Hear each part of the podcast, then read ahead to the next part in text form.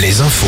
Nous sont présentés par Marie Piriou. Bonjour. Bonjour Olivier, bonjour à tous. Ambiance humide ce matin dans le Grand Ouest. Plus de soleil dans les prochaines heures, euh, surtout en bord de mer. Des averses à caractère orageux sont annoncées en Touraine, sur le Limousin ou encore la Charente cet après-midi.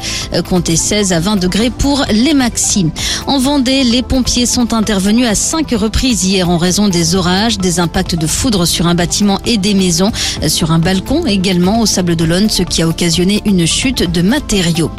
Sur les rails, pas de train ce dimanche sur la ligne Polt, cet axe ferroviaire qui dessert l'Indre, la Creuse et la Haute-Vienne. Interruption du trafic décidée par la SNCF pour mener des travaux de rénovation.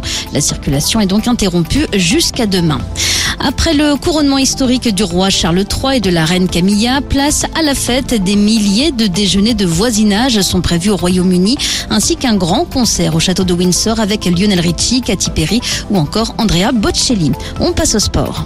Alouette Sport.